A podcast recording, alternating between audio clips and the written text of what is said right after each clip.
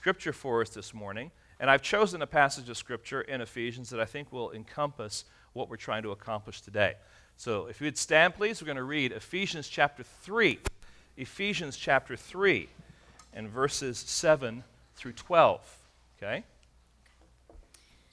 Okay. oh, sorry. Of this gospel I was made a minister according to the gift of God's grace, which was given me by the working of his power.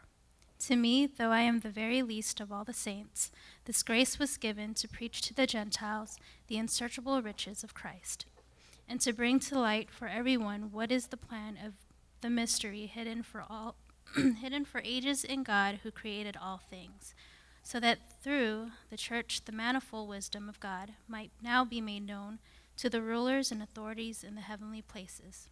This was according to the eternal purpose that he has realized in Christ Jesus our Lord, in whom we have boldness and access with confidence through our faith in him.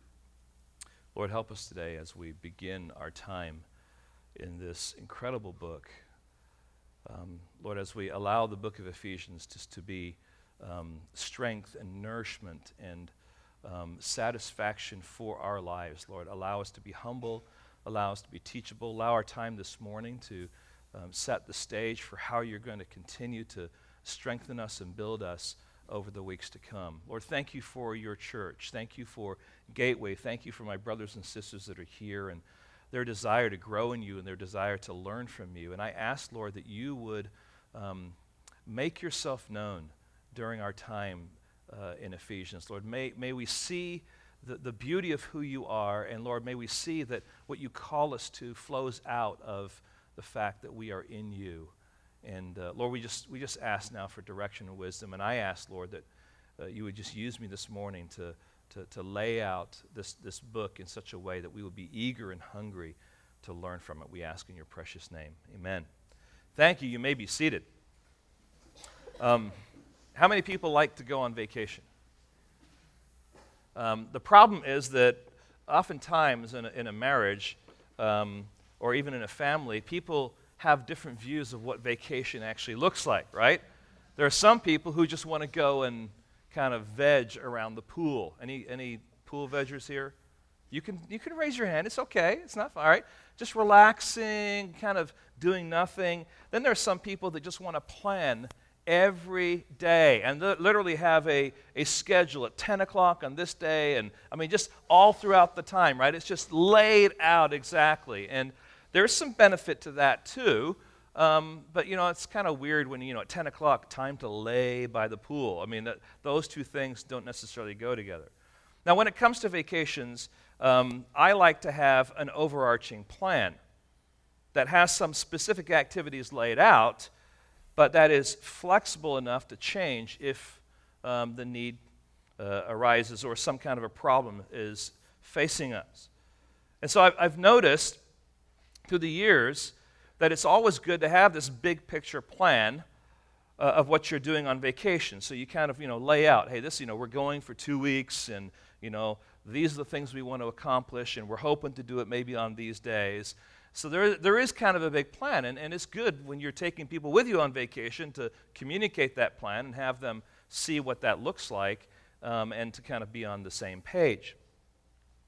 Um, it would be unwise and unhelpful to have a let's just see approach to vacation. Um, that's what you might call a jungle book approach to vacation, where everyone looks at each other and says, Oh, what do you want to do? And they all kind of raise their shoulders and say, I don't know, what do you want to do? And if you've seen the jungle book, you know what I'm talking about, right? It, it's that kind of a thing. And everyone's just like, I don't know. I. Well, um, I remember on some mission trips that I've been on, I found it really, really important to make sure, because I was leading it, here's what the plan is. Now, it's better to have a plan and scrap it than to not have a plan, right? Here's what we're hoping to do. And in fact, when we went to Bolivia, we had a plan. And we actually pretty well stuck to the plan of this is what we're doing on these particular days. And yet, the specifics of what was going on during those days wasn't necessarily laid out. But people, t- you know, typically in the context of a mission trip, want to know, you know, when are we actually going to go to the airport? Um, when are we going to travel in the context of Bolivia? When are we going to travel from Santa Cruz to the mountain of uh, mountains of Samay, Samaipata and that village up there? When, when will people be teaching and, and sharing their testimonies? And uh, when will we be able to um, just kind of do a, a, wash of our clothes or take a shower or have some time to rest or you know when are we going to go to the market these are all questions that people are wondering and you, you don't want people to be frustrated so you want to have some kind of a plan some kind of a picture. And i share all that to say this. There may be an eagerness sometimes when you start the study of a book just to want to jump in and say all right let's go. Boom boom boom boom boom boom boom. But it's really important. I think it's really helpful to take at least one Sunday to kind of do this big picture, fly over, looking at the, the, the, the overarching flow of what's going on in that book, uh, to map out the various paths or themes that are in that book so that you can see the significant monuments and the significant places and, and see it tied together. Now, quite frankly, Ephesians is not an easy book when it comes to that. There are some things that are pretty easy. Ephesians is not one of those books like John or Jude where there is a couple of verses of scripture that specifically say, you know, this was written for this purpose. You're not going to find that in the book of Ephesians. So it's really helpful for us then to kind of do our homework and start digging around and, and thinking through what might be there that we could kind of see it all working together. And so this morning, my goal is not to be heavy on application, although there will be application that teases out of what we're talking about here. My goal is to lay this kind of big picture out so that we will have a hunger and a little better perspective when we go to read Ephesians for ourselves, and then when we come back and we continue our study together. I want the, the smell of the aroma of the book of Ephesians to be settling in our, in our nostrils and it be a sweet aroma. I want us to grasp the tone and the importance of this letter. And I want to, to finish up ultimately by focusing on the first two verses of this letter, which I think are absolutely incredible and lay out a lot of uh, direction for what Paul is trying to do in this little letter. By the way, uh, when Paul wrote Ephesians, he also wrote the book of Colossians, and he wrote the book of Philemon and he sent it by the hand. If you go to chapter 6, you'll notice um, in verse um, 21, it says, So that you also may know how I am and what I am doing. Tychicus, the beloved brother and faithful minister in the Lord, will tell you everything. Well, Tychicus was the one that took the letter then to Ephesus as well as to Colossae and Philemon. He went there. Now, the book of Colossians is written for a specific purpose to counteract Gnostic ideas that were creeping up in the church. All right, the little letter to Philemon was all about forgiveness. All right? And so he's writing these books, but he's also writing this, this letter to the Ephesian church or the Ephesian um, Christians. Now, let's think a little bit about context, a little bit about context. Let's talk about just Ephesus as a city. Um, Ephesus was a very important city located in the Roman province of what was then called Asia. We call it now Asia Minor.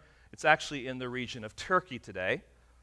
Um, it was heavily populated, about 300,000 um, lived in that city, in, in that particular region. It's known for its massive theater uh, the size of a football stadium. They probably could have had the Super Bowl back then there, seated about 50,000 people. Um, it, was, um, it was where the cult uh, worship of the emperor took place, but it was eclipsed by another religious system that was the cult of Diana. Um, and you may also know the uh, that Diana is also known as Artemis. So you have this, this this worship of Diana and this temple of Diana, which was considered to be one of the seven wonders of the world. So, this was a significant place that had a lot of, uh, I might want to say, religious, pagan religious activity that was taking place. Um, and of course, uh, in the middle of this temple, there was this statue of Diana. And they believe that this statue had fallen from the sky. Turn your Bibles to Acts chapter 19. And by the way, Acts chapter 19 is a, a, a, you know, heavy account of activities, Paul's activities, when he finally gets to Ephesus and some of the things that took place there. And we'll, walk through that in just a minute. But I at least want you to know in Acts 19, verse 35, what we're told there. And when the town clerk had quieted the crowd, he said, Men of Ephesus, who is there who does not know that the city of, of the Ephesians is temple keeper of the great Artemis, which is Diana, and of the sacred stone that fell from the sky? Who doesn't know that? I mean, who doesn't know that this, this statue in the middle of this temple came from the heavens? All right? Which is actually a pretty significant thought when we will we'll finally get there as we read um, the, and study the book of Ephesians together. Now, let's think of, think of things in terms of um, Paul's missionary journey then, recorded for us in Acts 19. Um, it was his second missionary journey. And when he arrived in Ephesus, he found disciples, and then he went to the synagogue to preach. And he preached there for three months until those who were in leadership were stubborn, did not like what he was saying, and he ended up moving out and going to a place, we're told there in Acts 19, the hall of uh, Tyrannus. And that's where he taught for two years. So, for two years, Paul preached and taught the wonderful, beautiful gospel of Jesus Christ to the people that were in that place. Now, one of the, one of the, the, the struggles with the book of Ephesians, if you look at, again, Ephesians chapter 1 and verses 1 and 2, it says, Paul, an apostle of Christ Jesus, by the will of God, to the saints who are in Ephesus and are faithful in Christ Jesus, grace to you and peace from God our Father and Lord Jesus Christ. Some of the more um, reliable manuscripts do not have the word um, to or in Ephesus. Now, that doesn't mean that it wasn't written to Ephesus. It just there is some question about that, but certainly it was written to the believers in that region. Can you imagine Paul teaching for two years? And as we, we think through um, Acts 19, what happens is that people were getting converted, lives are being changed, so much so that those who were practicing magic and those who were following the worship of Diana are now being converted away from that. There is actually a book burning that took place. They brought all their books out and threw them into a pile and burned them because they were books that were pagan books. And then a little later in chapter 19 of Acts, we find out that the craftsmen that were building the or creating the idols for the worship of Diana were getting upset because if people are getting converted and they're no longer worshiping Diana, what happens? They're no longer buying their product. And how are we going to survive? And they're looking at it from, you know, economic perspectives, and they ended up causing a riot. Okay? So, I mean, there's a lot of actually things that are going on that are actually pretty consistent with what could happen here in the United States.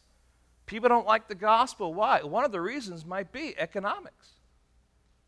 Okay? So, this is the context that we find Paul's initial interaction with the Ephesian church a two year two year, three month stint where he's ministering the gospel. And so it's not just a church in Ephesus, you know, a little church in a house group somewhere. We're talking about people who have been for, for two plus years, have been fed and taught the Word of God, and the church in that region had spread out. So there is a sense in which the, the, the book of Ephesians is a circular letter for that region, written and directed to Ephesus as a city but also for the people that are in that city. So just be, be mindful of that kind of thing. Now, it's also, it's also worth noting that later, Ephesus would be the, um, the place where Timothy was sent by Paul to pastor. And he would be that, I want to say, regional pastor for that area. And then, of course, Revelation chapter 2, verse 4 describes Ephesus as the church that has lost its first love. Okay? So there's a lot that we have in God's word about Ephesus. You could even say that 1st and 2nd Timothy would also be fodder for our understanding of what was going on in Ephesus um, and the kind of struggles that were there. All right, so there's this kind of general background that's helpful for us to know. And I've just scratched the surface, but hopefully it's a help to you to understand the importance of the city. Secondly, I want us to look at the general structure of what's going on here. Now, structure is important. Structure helps us understand why things are where they are. and, and, and what is it actually saying? When, when we go to Bolivia, honestly, the hardest thing that we have, we have found out in working with the national pastors is that they have a hard time with structure. They're quick to interpret, but they're, they're slow to actually see what is there. And that is true, I think, of a lot of people. They just they read a, a, a book like this just kind of as, as a letter, and they don't think about is there, is there form? Is there a process of thinking? Is there some kind of argument going on that's, that we need to kind of pay attention to? And, and, and Paul has this typical habit in his letters of, of having kind of doctrine first and then application second. And that is exactly what happens in this book. We call this the importance of understanding the grammar of the gospel and the grammar of Paul's letter. Gospel grammar. Let me explain what we're talking about. In chapter 1 through 3 of Ephesus, we have doctrine. Now, that's a very, very broad word to use, but basically, there's teaching about truth uh, going on, all right? And we call that indicative. These are indicatives, these are just truths. Then we have in chapter 4 through 6, broadly speaking, application. And the application now are imperatives. Imperatives are like commands. So let's just think about what, what is an indicative. Indicatives are truths about God, us, and His glorious gospel. They're the doctrines that God wants us to grasp. They're teaching uh, teachings about His character, about His attributes, about His purposes. They're teachings about the gospel, uh, who Christ is and what He has done. They're teachings about God's people, our condition, our hope, our reconciliation, our standing, and so on. They're just, this is true about you. This is true about God. Those, that's what indicatives are. Now, imperatives um, flow out of the indicatives. Imperatives are the commands given to us by God. And the way things flow out is that what we have in chapter 4 through chapter 6 are commands that are rooted in chapters 1 through 3.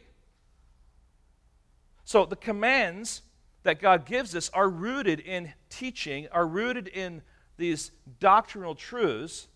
So to put it another way, Paul lays the foundation of solid doctrine so that we can have a basis and context for our careful and obedient application.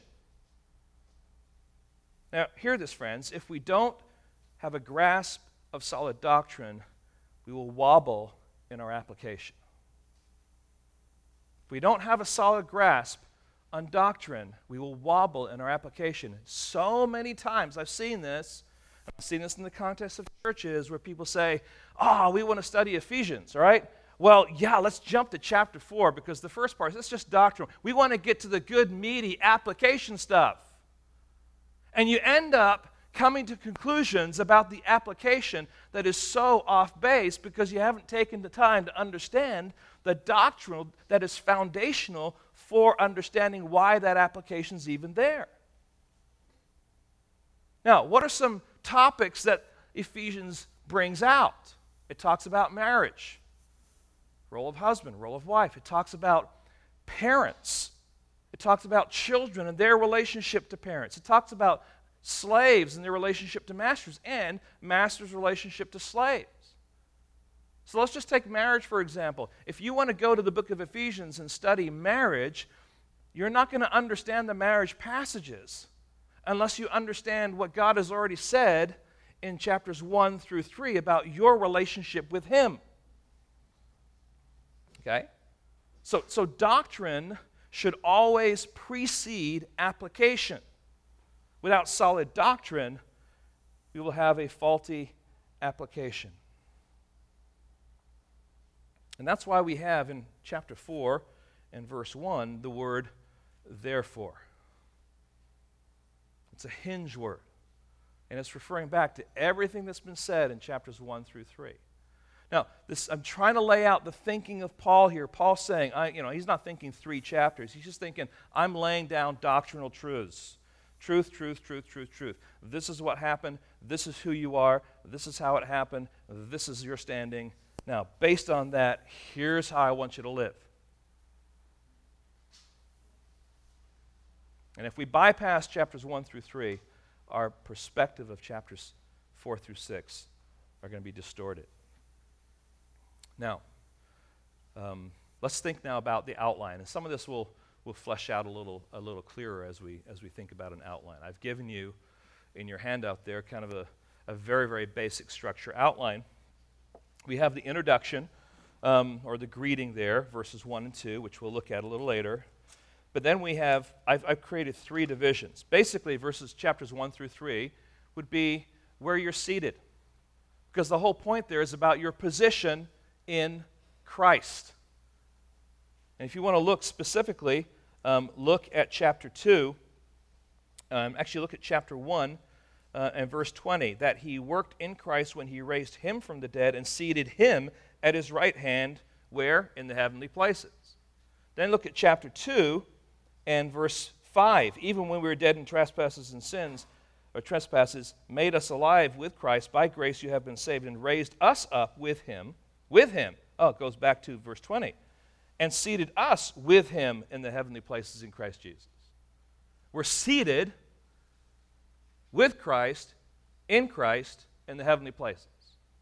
That's kind of a summary of chapter 1 through 3. It's our actual position in Christ. Then you notice in chapter 4 and verse 1 I, therefore, a prisoner of the Lord, urge you to what? Walk in a manner worthy of our calling. Go down to chapter 4, verse 17. Now, this I say and testify in the Lord that you must no longer walk as the Gentiles do chapter 5, verse 2, and walk in love as Christ loved us and gave himself up for us. Verse 8, at that time you were uh, darkness, but now you are light in the Lord. Walk as children of light. Chapter uh, 5, verse 15, look carefully then how you walk, not as unwise, but wise. Okay? And then we have verse 22 and 25 and and, and, and chapter 6, verse 1, where we see wives and husbands and children and fathers and slaves and masters. These are all expressions of our walk. So we're, we're, we're, we're seated, chapters 1 through 3, chapters 4 through chapter 6, verse 9, we're walking. this is our walk.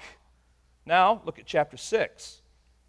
Look at chapter 6, verse 10. Finally, be strong in the Lord and the strength of his might Put on the whole armor of God that you may be able to what?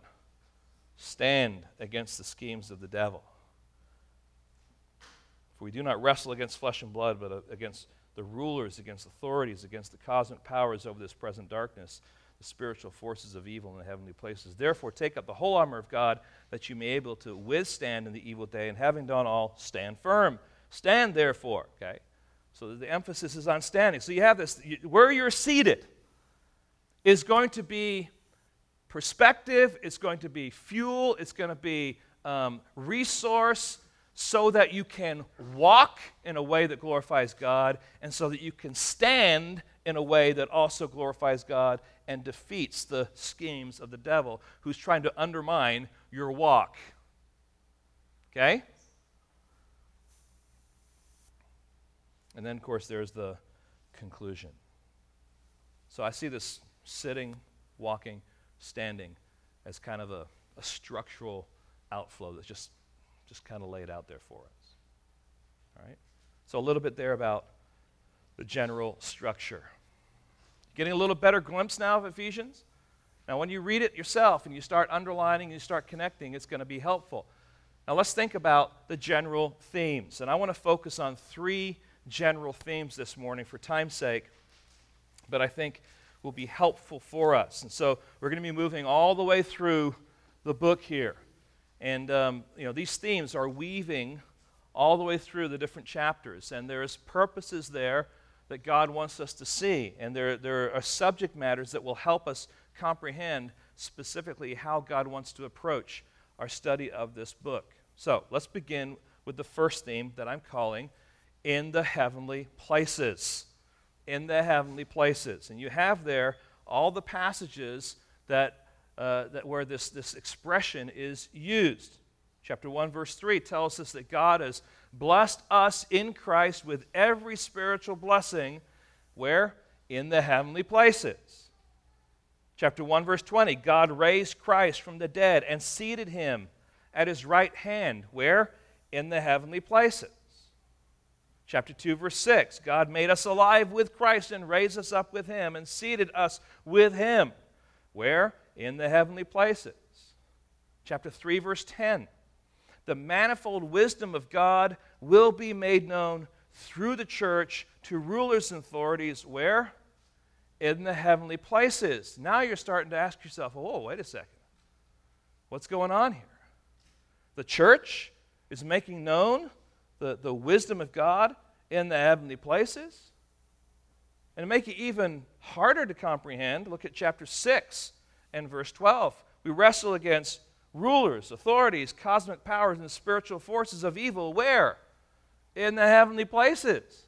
Does that mean when I get to heaven that Satan's going to be there? No. We, it means we have to have a good understanding of what the heavenly places are. Okay? So there's a realm called the heavenly places where Christ is seated, where we are seated, where we are given all these uh, spiritual blessings, where the church is called to make known uh, the, the, the, the, the gospel to the rulers and authorities around them.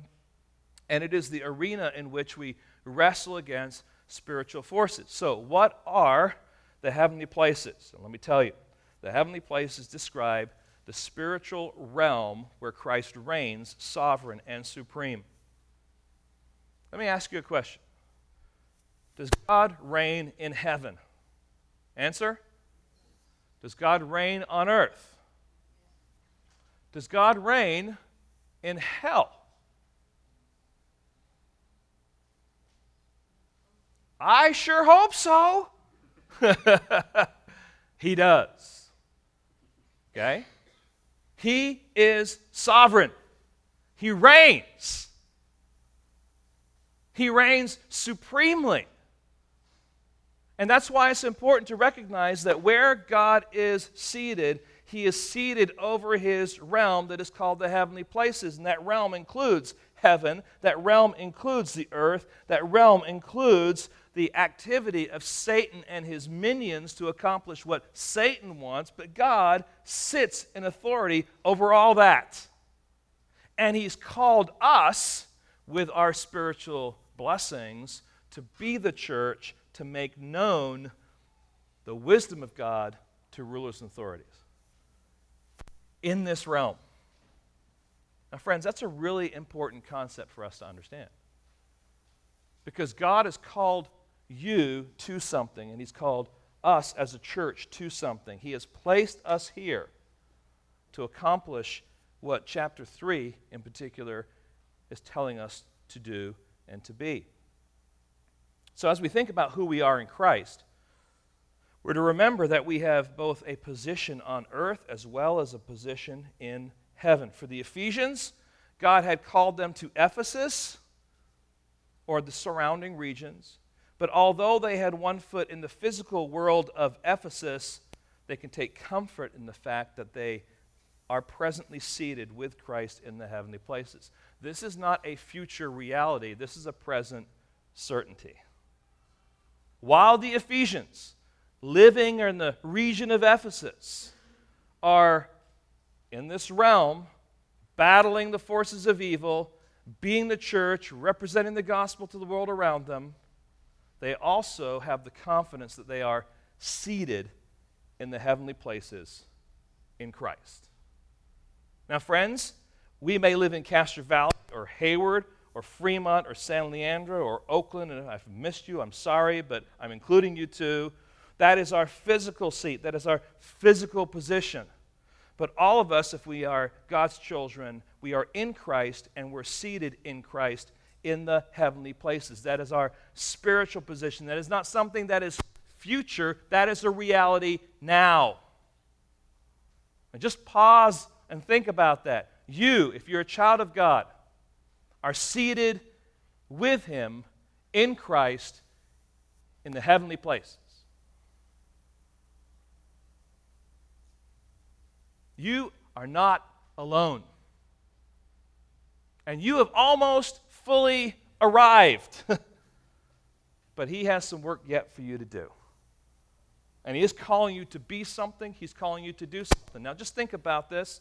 How does that change a little bit our perspective of our understanding about marriage? Why would God, um, why would God call us to think about our marriages? Because in our marriages, what are we supposed to be doing? We're supposed to be making known the wisdom of God to rulers and authorities. In our parenting, what are we supposed to be doing? Making known the wisdom of God to rulers and authorities. Right? Apply all these practical things that people want to run after, disjointed from the doctrine that is being revealed here. It's just practical stuff without God's fuel and power. There's a reason why He calls us to work on our marriages. It's not just so that we can be reconciled to our spouses. There's, there's something far more important than that going on. There's something far more beautiful and amazing going on. We get to make known the wisdom of God through these relationships to those who are around us. Now, friends, that's a completely different perspective. So, sitting with Christ is a present reality. And this is fleshed out a little bit more in chapter 1, verses 3 through 10. Let's just, let's just walk our way a little bit through chapter 1. Um, and I want you to, to note that in chapter 1, verses 3 through 10, we find the expression in him and in Christ repeated like eight times. Listen to the language Paul uses uh, to describe the spiritual blessings. We'll begin at, at chapter 1, verse 7. In him we have redemption through his blood, the forgiveness of our trespasses, according to the riches of his grace, which he lavished upon us in all wisdom and insight, making known to us the mystery of his will, according to his purpose, which he set forth in Christ, as a plan for the fullness of time to unite all things in him, things in heaven and things on the earth. So the goal here is to unite all things, whether in heaven or on earth, to Him. So notice the expression all things. And then, as we continue reading, I want you to ask yourself the question who are the we and who are the you? Who are the we in verse 11? Who are the, the you in verse 13? And again, you, you begin to, to comprehend the rationale of what Paul is saying here. In him, we have obtained an inheritance, having been predestined according to the purpose of him who works all things according to the counsel of his will, so that we who are the first to hope in Christ might be to the praise of his glory. In him, you also, when you heard the word of truth, the gospel of your salvation, and believed in him, were sealed with the promised Holy Spirit, who is the guarantee of our inheritance until we acquire possession of it to the praise of his glory. Now, friends, the, as, as, as we look there, just recognize that the we is a reference to the Jews. Paul's referring to those who are the Jews. They're the we. They are the ones who first were the first to hope in Christ. Where is Ephesus? It's not in Israel. Right? It's in Asia or in Turkey. It's a completely different place. It is a Gentile community. Certainly there were Jews there, but it was a Gentile community.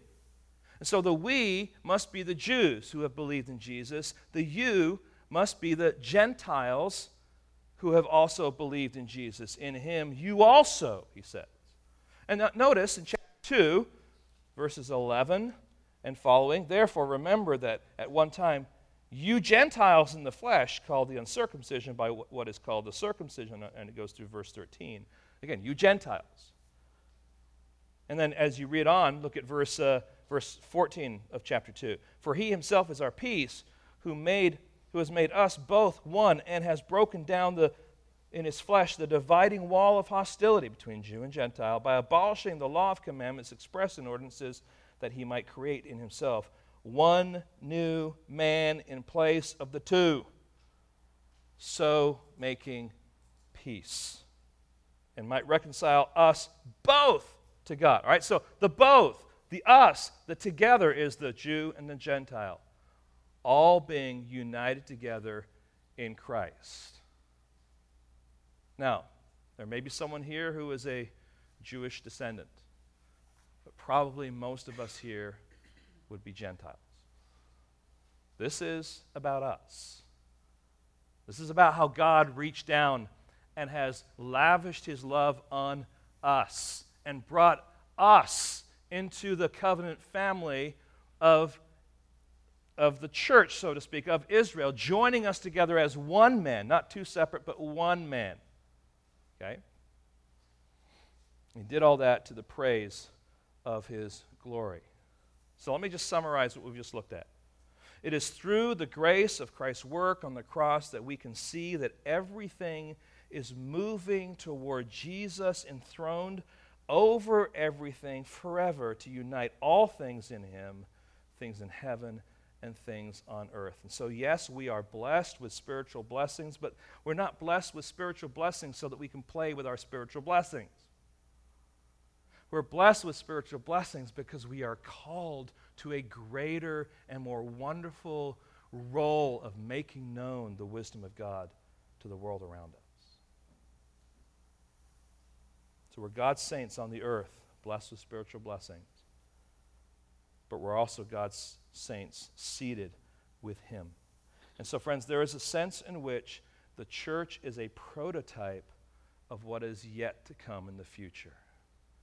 The goal, even in our imperfection, is to be a picture of what ultimate unity will be when we're all together with Christ in heaven.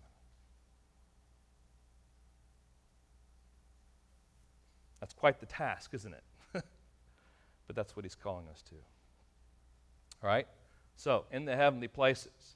The next word, the next name is the word mystery. Mystery.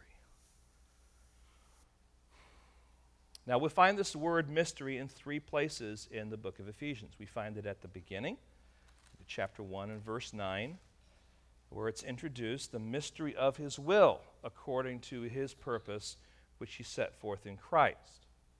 Then we find that at the end of the book, chapter 6, verse 19, where Paul is asking for prayer to boldly proclaim the mystery of the gospel. And then we have a fuller discussion of it in chapter 3, um, verses 1 through 8 or 9, somewhere in there. And so we have to ask ourselves the question what is this word mystery? Let me give you the typical definition of, of mystery.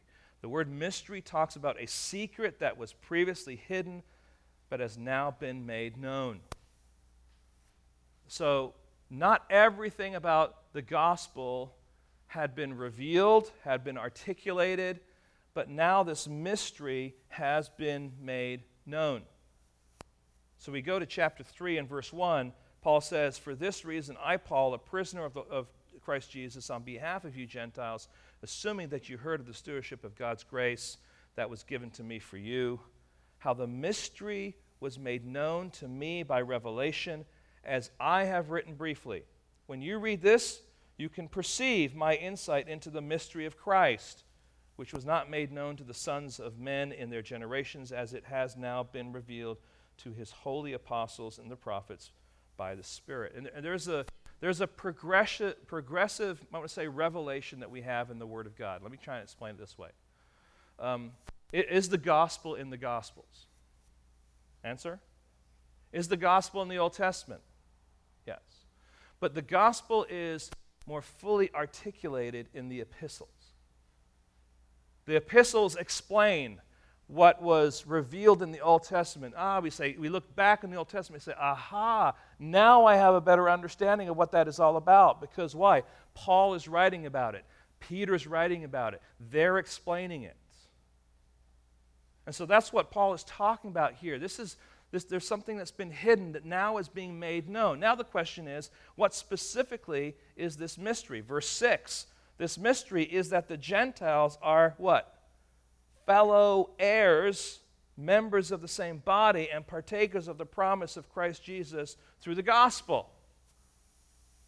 So, this wonderful reality, this mystery, this truth that the gospel was not just for the Jews, the gospel was for everyone, is this wonderful truth that is being pro- proclaimed, this mystery that is being um, explained. So, this mystery is that we, Jews and Gentiles, are united together in Christ through the gospel. Verse 7 Of this gospel I was made a minister according to the gift of God's grace, which was given me by the working of his power. To me, though I am very least of the saints, this grace was given to preach to the Gentiles the unsearchable riches of Christ and to bring to light for everyone what is the plan of the mystery hidden for ages in God who created all things, so that through the church the manifold wisdom of God might now be made known to the rulers and authorities in heavenly places. You see the, the importance of the church in Paul's words here. The church now has this mystery, has this wisdom of God, has the ability to make known these realities to the rulers and authorities around them, which mean the, the, the world around them. This mystery is, is there to be made known. So, so let's put it this way God is bringing the Jews and Gentiles together in Christ through the gospel so that the church, um, so that the church um, can, can make known the wisdom of God um, to the rulers and authorities in the heavenly places. So, what this means is this the church is a foreshadowing, like I just mentioned earlier, of the ultimate reign of Christ over everything for eternity. And the rulers and authorities are watching the church. God has chosen the frail, sinful church to be the agent to make known the wisdom uh, of God to the world. Now, so just let me ask you this when, when, when the world around us looks at the church, what do they see? Do they see the wisdom of God on display? Are they hearing the, the manifold wisdom, the, the, the, the wonderful gospel proclaimed? Are they seeing lives that reflect the glory of God and reflect the fact that they are seated with Christ in the heavenly places? Are they seeing families that care about those things? And more often than not, I would say no, they're not. And so the, the application to us as a church is to say, God, we want to be this church. We want to take this responsibility seriously. And that's a corporate reality, but it's also a personal reality because people see the church through individuals. I don't see a bunch of you know, people that are you know, unbelievers outside our doors looking in, trying to figure out what's going on here. Where they understand the church is through what you say and what you do and how you behave and how you interact with them. God has given us this great privilege of making known the gospel. So, when we're told to submit to God and to one another in our marriages, we're making known the wisdom of God. When we're told to submit to God and to our parents as children, we're making known the mystery of the gospel. When we're, we're told to submit to God and to um, our parents, we're making known the, the wisdom of God. We're coming face to face with the cross. When we're, when, we're, when we're seeking to submit to God and to our masters as slaves or as, uh, to our bosses as employees, we are putting the gospel on display, when we are willing to submit to God and as uh, and and slaves as masters. In other words, even the, the boss now submits to those that are employees, has an attitude of, of, of mutual submission, of appreciation. We then, if that's us, we are putting God's will on display for others to see. This, this submission that we find in chapter 5. Look at, if you would please, chapter 5. We kind of lays the foundation for what I'm talking about here. Um,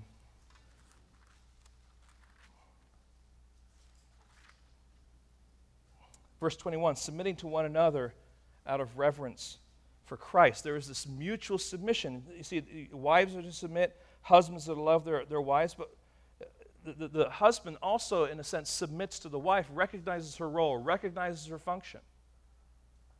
Children, obey your parents. Then it says in verse 4 Fathers, do not provoke your children. There's this mutual responsibility to honor God and to reflect the gospel in those relationships. And then slaves in verse 5 and masters in verse 9. We're all given that responsibility. When we do that, the world around us is able to see the wisdom of God on display.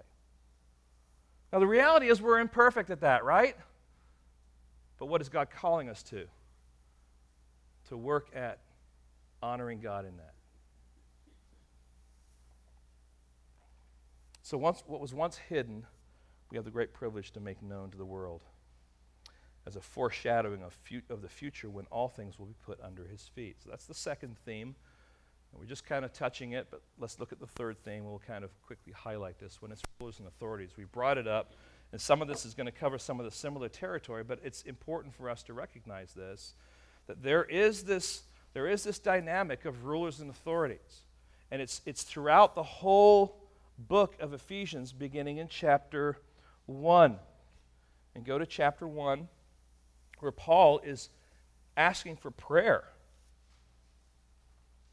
for the Ephesian believers based on the fact that God raised Christ from the dead and seated him at, this, at, at, his right hand in the heavenly places, far above all rule and authority, and power and dominion. There it is. And above every name that is, uh, is named, not only in the age, uh, in this age, but also in the age to come. So uh, here's this, these rulers and authorities and powers and dominions that, that Jesus is raised above. We begin to get this perspective. But they're there then we go to chapter, um, chapter 1 and verse 22. These, these rulers and authorities and powers and dominions are all encompassed under the all things. And he put all things under his feet. What are the all things? Those rulers and authorities and powers and dominions. Chapter 2, verse 2. We're given a glimpse into who Satan actually is. He is the prince of the power of the air. He is the spirit that is now at work in the sons of disobedience. Let me ask you the question, though Is Satan running around independent of God? What's the answer? Absolutely not. Don't ever get this idea that Satan and God are kind of duking it out, and every once in a while God gets, you know, gets punched and stuff like that. No, absolutely not. God is in complete control. Don't give Satan more credit God is seated on his throne. He knows exactly what he's doing. But in his wisdom, he has granted Satan to have a realm that he is able to function in. And that's why he's called the prince of the power of the air. He is the spirit that is now at work in the sons of disobedience. So we're told that by grace, though, even in that context, we have been saved, right, through faith. And although Satan was our realm, we are now made alive and seated with Christ in the heavenly places in Christ Jesus. Then, chapter 6, and you all know this very, very well. Chapter 6, in verse 10 through 20 in particular, we're called to stand against the schemes of the devil, but let's look at verse 12 in particular. For we do not wrestle against flesh and blood, but against rulers, against authorities, against cosmic powers over this present darkness, against the spiritual forces of evil in the heavenly places. And so he calls us to take up the armor of God, which would be the unsearchable riches of Christ, which would be the spiritual blessings of the gospel, and to stand. And as we stand, we pray and proclaim, um, and, and we proclaim the gospel. Both of those things, praying and proclaim the gospel, are tied together as we stand. So we can summarize the core message of Ephesians by saying this by grace, God has united the church together, Jews and Gentiles, and seated them in Christ, and is making known the wisdom of God through them to rulers and authorities in heavenly places, both heaven and on earth. Now, that's kind of the big picture of, of how you bring all these themes together and kind of see what's going on, right? Now, I, I wanted to give those to you so you'd begin to have some threads that you can follow as you begin to study the book of Ephesians. But God is calling us to ultimately recognize our identity in Him. And with that, I want us to go back to the first couple of verses, and we're going to walk through just in the last couple of minutes here, uh, verses 1 and 2 of chapter 1. And there is, uh, are some profound things that Paul says here as he begins, all right? God wants us to see who we are in Christ and how we came to be in Christ ultimately. So let's read verses 1 and 2. Paul, an apostle of Christ, Jesus by the will of God to the saints who are in Ephesus and are faithful in Christ Jesus, grace and peace from God our Father and the Lord Jesus Christ. Now, we could just blow by that and say ah, that's just a basic introduction, but it's far, far more than that. First of all, I want you to notice God's chosen messenger. Chosen messenger is Paul. Paul, an apostle of Christ Jesus by the will of God. What does an apostle do? The apostle takes the message of God and proclaims it. That is what Paul had been called to. But understand, Paul was called out of persecution, right? He was a persecutor of the church. But now, having been called out of that persecution, he's called to face opposition with the gospel. He is a messenger of God, proclaiming the word of God. Now, how did that come to be? It came to be by the will of God. God called Paul to be his apostle, to proclaim his word. Paul's identity in Christ would be that he is an apostle, called by the will of God. So his conversion and his appointments had nothing to do with Paul. Paul did say one day, You know, I wonder what I'm going to do with my life. I've been a persecutor. I know I'll be an apostle. No, there was a divine transaction that took place when he wasn't even looking for it. And God grabbed him, shook him, literally knocked him off a horse, and called him to serve him as an apostle. Now, friends, it's important to recognize that. And we don't say, well, God just does that with special people. The calling of God is given specifically to those whom God wills. He willed that Paul would be saved.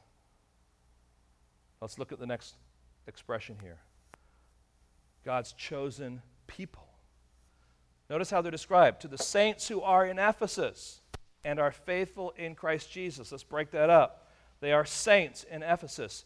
This word saint is kind of abused and misused. It's not, it's not a word that describes some kind of a super powerful spiritual Christian. It's a description of every believer. We're all saints. So it's a foreign concept to say a particular person is a saint.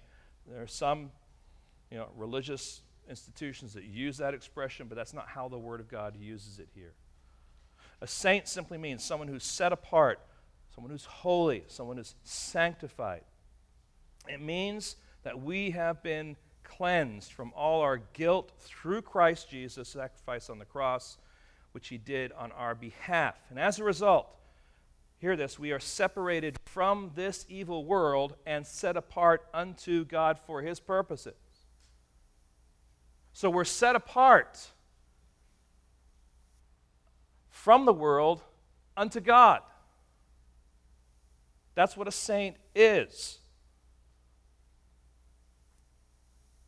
And secondly, the faithful in Christ Jesus. This is talking about um, the, the fact that they are true believers. They continue to believe. Their, their, their belief is evident here by their practice.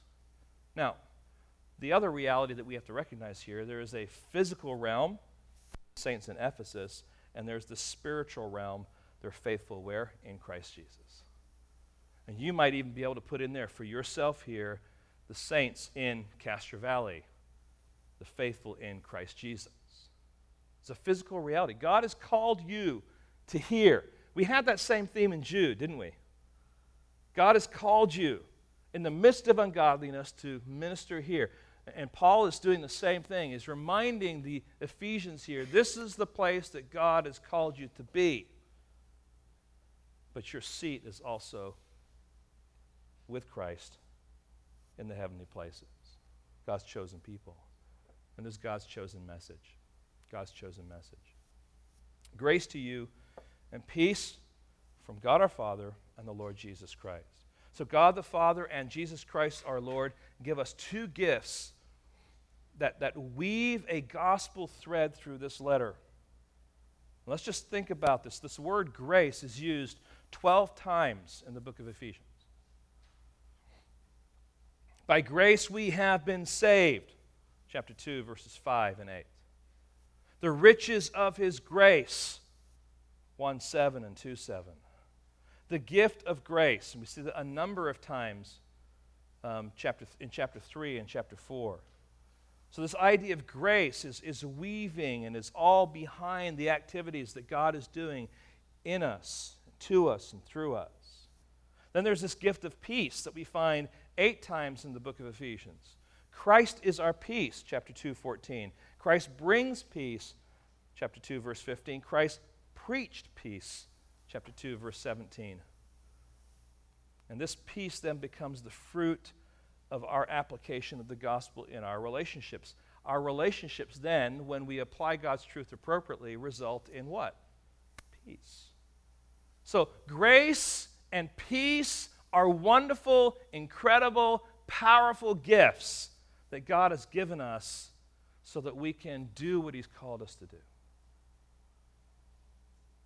Now, at the end of the letter, the order is reversed. Turn to Ephesians chapter 6 and verse 23.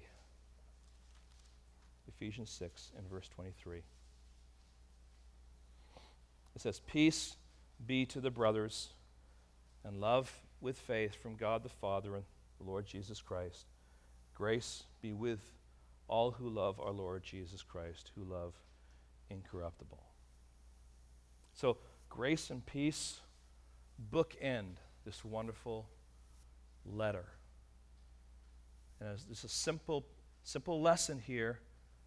Grace will always lead to peace.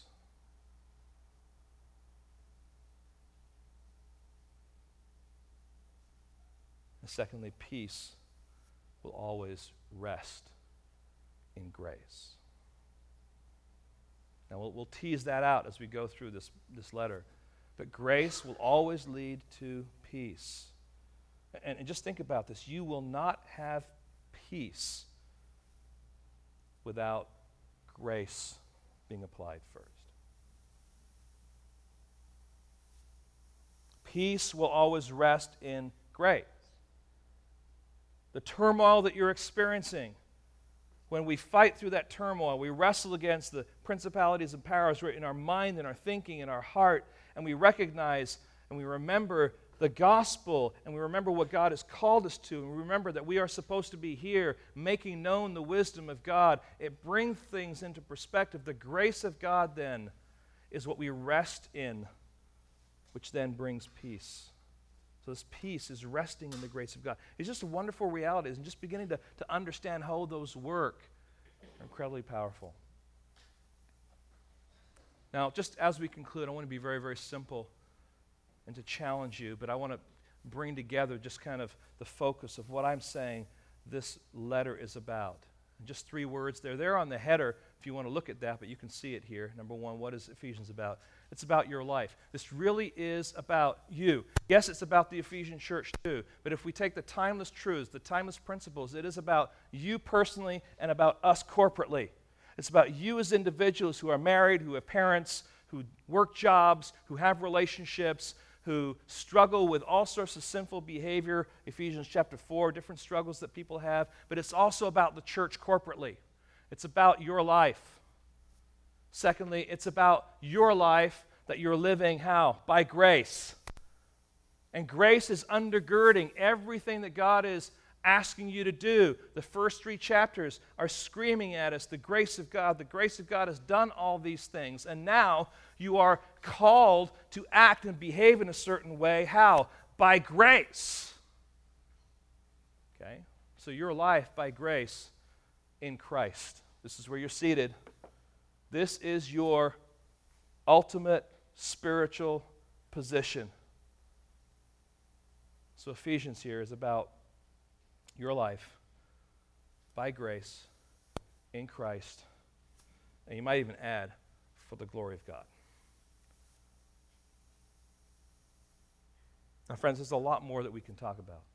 My challenge to you today is to read through the book of Ephesians.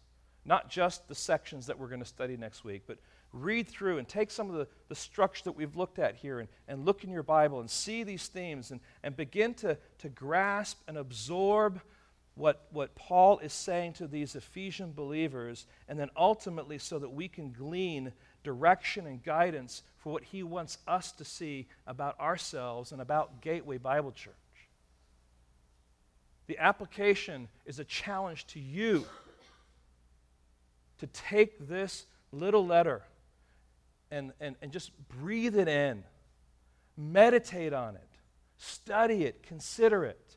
There's some difficult themes in here, and we'll wrestle through them, but the richness that comes as a result of grasping what is there will fuel and counsel and guide your heart so that you can do what God is asking you to do for His glory.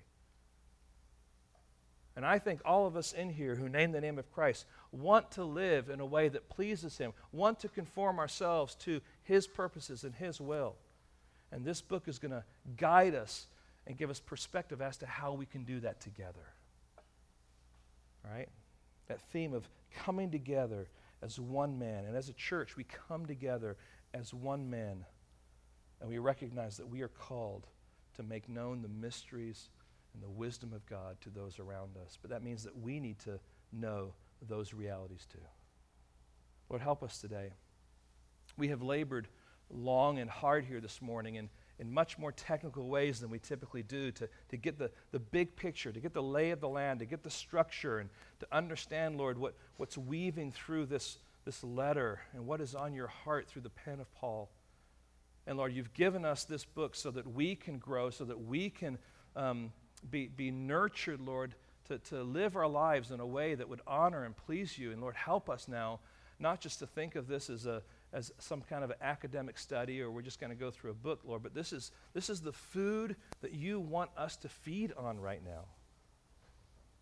So, Lord, help us to, to love this book. Help us to know it. And, Lord, in knowing the, the book, Lord, may it take us to places where we see Christ afresh where we see our union with Christ in a, in a new way, where we see our life with Christ fleshed out practically in our marriages, in our, in our families, in our relationships, in the office, and, and at other places, Lord. Would you allow all that we are doing and, and how we are living, Lord, to, to be understood, Lord, through all that you reveal through this book?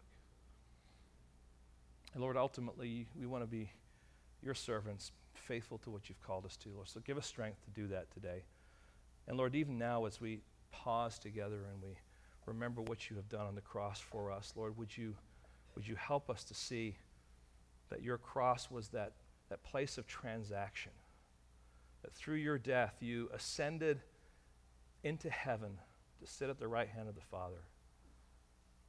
And Lord, that was that was only because of your love. It was only because of your heart's desire to bring reconciliation. And Lord, we praise you for that. So, Lord, now may we celebrate together. May we sing. May we take the elements and may we glorify you and remember this wonderful, beautiful gospel that we have in you. In your precious holy name, amen.